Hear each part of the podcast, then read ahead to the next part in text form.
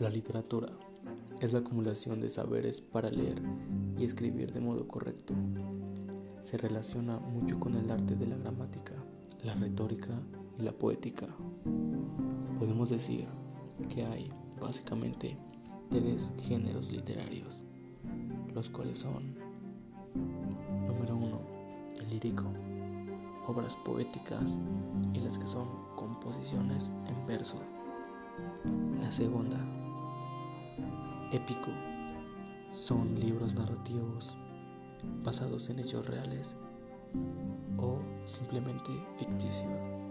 Y el tercero, dramático, son obras teatrales clasificadas en cómicas o trágicas.